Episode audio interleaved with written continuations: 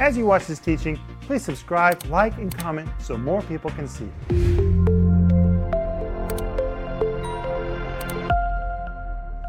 Welcome to Home Group. My name is Rick Renner, and I am here tonight with Sister Denise Renner. Hey, sweetheart. Hello, Rick. I'm so glad to be on the home group. And Maxine is with us. And Maxine was with us. Hallelujah. I'm so happy to be here. Honey, you look so pretty in that red top. I like it when you wear that. Thanks, Rick. I like red. And I like those earrings. Are they big enough? They're big enough. And you know what? They kind of have a pill- pillow effect. Oh, good. So you can lay your head down on your earring. We're so glad you're with us tonight, Home Group. We love you, and we always look forward to being with oh. you. And as I told you last night, I'm so excited that I finally have a copy of Unlikely Denise. I've waited and waited and waited. I know. And I get a copy also. Denise, we have several copies. I know. Actually, we don't have a lot because it's heavy and it takes a lot to transport it from Tulsa to where we live in Moscow. Yeah. But look at this, Denise. I just got mine yesterday and I'm, I've already read 129 pages. And the reason I'm reading it is because I want to see is it really readable? And you know what? It is quite a story. It is amazing, Denise, what God has done in our lives. And this is not just a story, there is so much teaching in this book. It is filled with teaching. My sister says it's like the spiritual Forrest Gump because it talks about history, it talks about politics, it talks about the church, it talks about spiritual experiences, obedience to the will of God. It is all in here. And guys, I wish I could just show you really up close. There's 90 pages of photographs. 90 pages. And the glossary is amazing. My sister loves the glossary. Me too. The glossary, it's worth the whole book just for the glossary. But you can order yours by going online at renner.org or just give us a call and we'll get it right in the mail to you.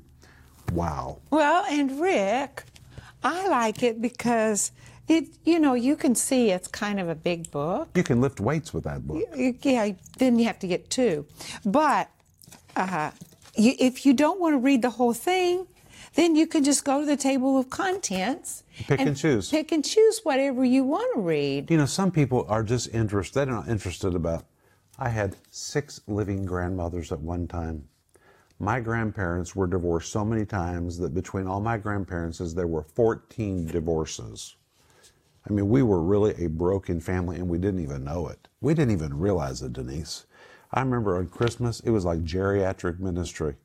we went to one old person's house and another. I had so many grandparents. It was like, will it ever end on Christmas Day? Just going from one to the next to the next. I never knew who was a real grandparent, who was a step grandparent. I mean, we just had so many grandparents. And we lived in a pretty poor area of Tulsa. We didn't know, you know, when you're poor, you usually don't know that you're poor. And all of that to me is really fascinating. My grandfather worked for P.T. Barnum. Yes, P.T. Barnum. My other grandfather was in jail with Geronimo. It's all in this book. But what most people are interested in is not all that. They're interested in how did we end up in the former Soviet Union. And that part of that book is riveting. It is amazing. Honey, we have been through currencies, we've been through revolutions, we've been through changes of government. We have seen so much history. It's amazing. And while my sister's children were growing up in America as regular kids, our kids were growing up wearing Soviet military uniforms, playing with, you know, Soviet things. I mean, we just took a different route and we experienced the power of God. We've seen the dead raised. We've seen the, it's, it's amazing. And it's all in that book. It's all in that book. And, you know, there's different things in here like going to church with Russian bears and monkeys. Yeah, what does that mean? I mean, that really happened when, because we had this one location, it was right next to the circus. And, and so, but they used the circ, our building sometimes because An overflow crowd. an overflow crowd. And so when, when I got there to get ready for praise and worship, these bears just kind of met me and Paul as Paul and I are walking up the ramp to get on the stage, and the bears and the person are walking right back. We're down. talking about big Russian. How many people do you know that go to church with bears? bears at your church. Anyway, Praise God, we've had such a good We time walking with we, the Lord. We have. And the reason we call it unlikely is because it's really unlikely, and God wants to give you an unlikely story too. But Denise, we got to get into the message. Oh, okay. We're offering you right now the series called What to Do When You're Being Bombarded. And every one of these programs in the regular program this week began in St. Petersburg at a big memorial to the siege of St. Petersburg. Maxine, what is the siege of St. Petersburg? That's that's when the German troops tried to take the city, and the people they they just fought and fought. And I, when you talk about the siege of Saint Petersburg, I'm thinking about uh, one person that I knew. My parents had friends who would come to our house often, and it was an older gentleman, and I still remember his name. I was a child, and I was always looking at him when he was eating, and it always shocked me. He was in his 50s. I was a child, he was in his 50s. And he would eat whatever my parents, you know, my mom would give him, would put a plate in front of him. He would eat. And then after he finished eating, he would take all the crumbs from the table mm-hmm. and eat them. He was affected by the siege. Mm. I was like, I have never seen that. Mm. I asked my mom, Mom, what? I mean, nobody does it. Crumbs from the table, you don't eat them. Usually, you usually don't. And I asked my mom, and she said, she said, listen, he's been, been through that siege. He knows how precious this food is. Well, saint Petersburg was under attack for 900 days, more than 900 days. Altogether, between citizens and army, 3 million people died. They were cremating 8,800 people a day at the peak of the siege. People were eating wallpaper paste, wallpaper. They were eating cats, dogs, mice, cooking their shoes, cooking their anything that they could eat because there was no food. But the amazing thing to me is the people of St. Petersburg were so heroic, they refused to surrender. They just refused. They were truly amazing. And that's what you have to do when you're under bombardment. You have to decide, you know what? I'm not surrendering. I'm not yielding my territory. And if you feel that you're under attack in your marriage, or with your kids, or your grandkids, or your finances, or your health, you have to dig your heels in and say, I'm not budging. I'm not moving, even though I'm under siege. And that's why you need to hear this brand new series that comes with a terrific study guide. And you should get the book called Dress to Kill because it's about how to stand against the devil and reinforce your victory and his defeat. Denise? You know, yesterday I was talking to somebody about how how the those who take the kingdom, the Bible says, Jesus said, they take it by force. And that, I mean, the devil wants to take whatever is good from you, he wants to take it just because he is a thief. And we have to say, no, you're not taking what I have. And those people in St. Petersburg, what an example they are to not giving up their country. Well, how important is it that we not give up the things that Jesus paid such a heavy price for to give us healing, to give us soundness of mind, to, to, to help us in our relational problems, to touch our body. How much more should we say, no, devil? You're not taking this That's from right. me. Well, let's go back to 2 Timothy chapter 1, where we started yesterday, where Paul's talking about the glorious gospel. And then he says in verse 11, Unto this gospel I'm appointed, hmm. a preacher and an apostle and a teacher of the Gentiles. Most people stop right there. They say, Oh, he was a preacher, he was an apostle, he was a teacher of the Gentiles. But then he adds, Un for the which cause?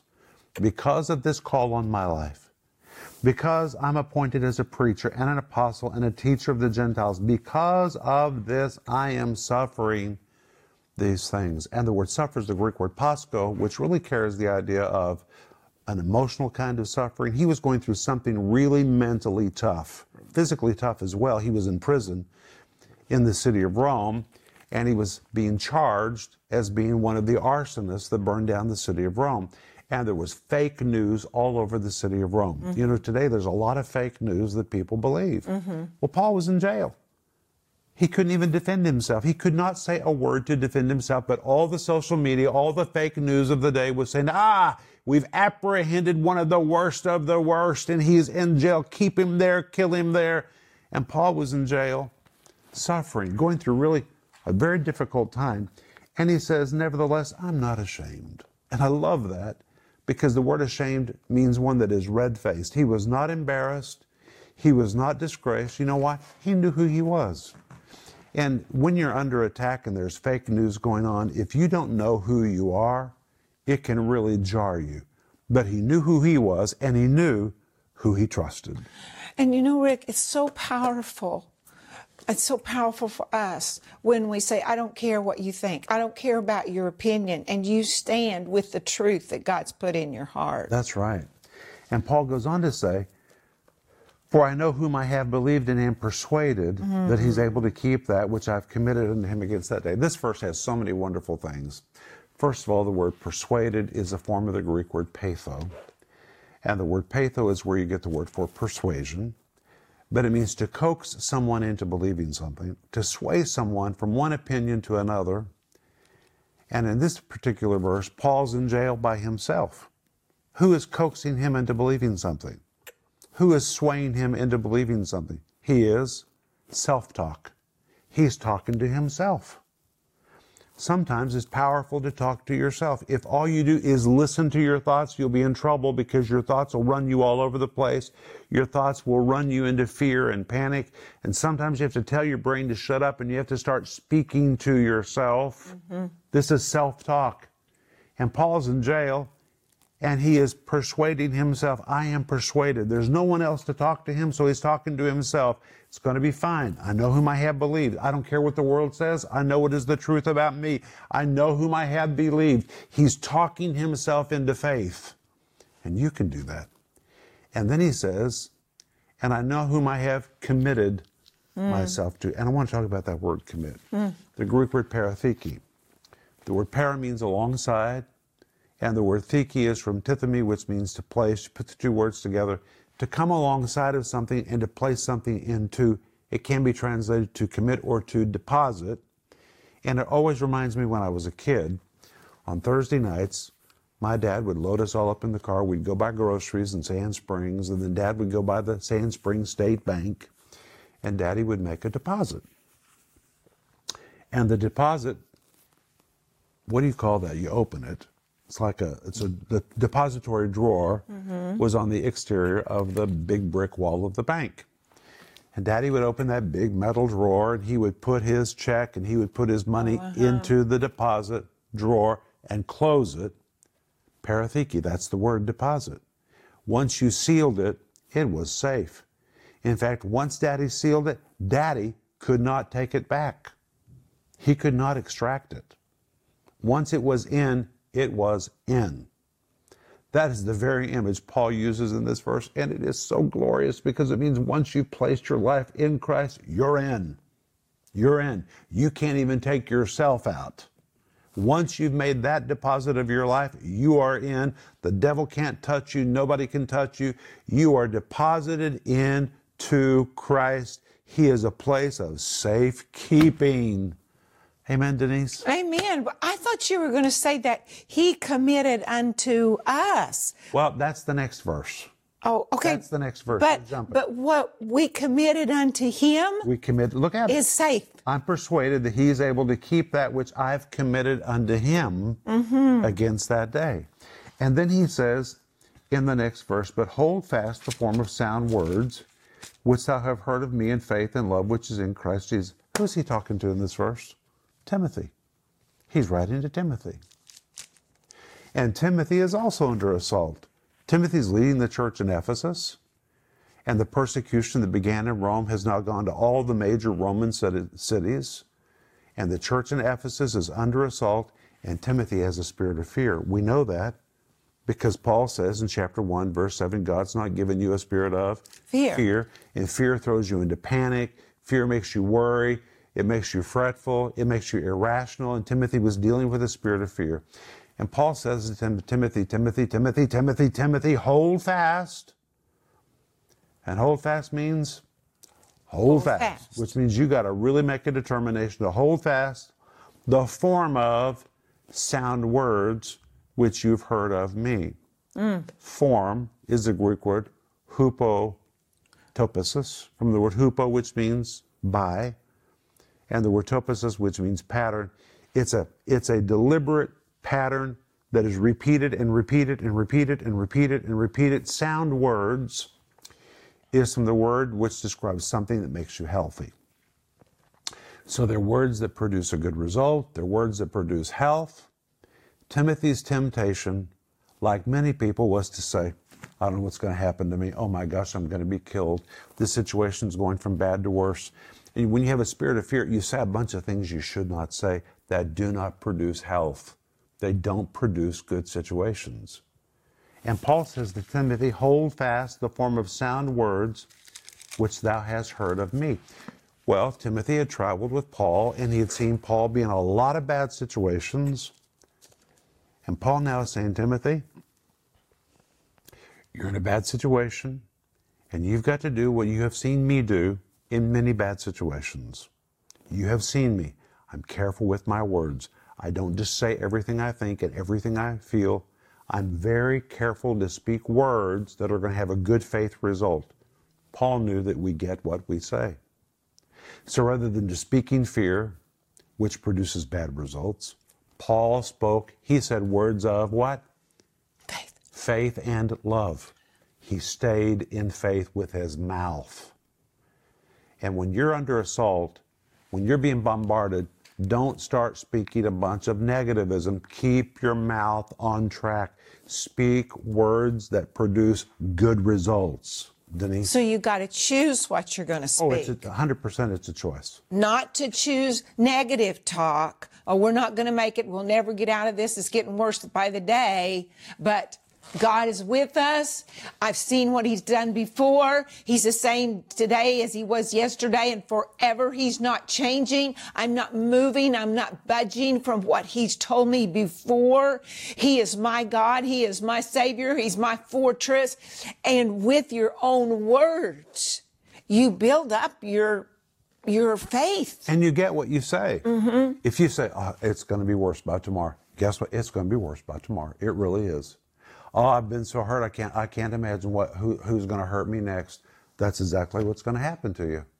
Paul was very careful to stay by words of faith and love, Love. which means he was even careful to speak words of love when he was tempted to be hurt by others. He He kept love in his mouth. He stayed on track in faith. He stayed on track with love. And you know what? He maintained his victory even when he was being bombarded. Rick, he had a lot of reasons to not love, right? Oh my goodness, people who betrayed him. He was in jail because of betrayers. But rather than say, God's going to get him for what they did to me, he kept words of faith, he kept words of love in his mouth. I'm telling you, when you stay on track with faith words and you keep love in your mouth, you're, you are insulated from attack. Yes. It's amazing. This has been good, Maxine. We haven't let you say a single word. I'm so sorry. I'm so happy to be here. Do you have any comments? I'm just enjoying this home group so much. Thank you, Mr. Masnikov. Thank you. Hey, we're out of time. Thank you for being with us. We'll see you tomorrow. God bless you. Bye bye. If you enjoyed this teaching, please subscribe, like, and comment so more people can see it.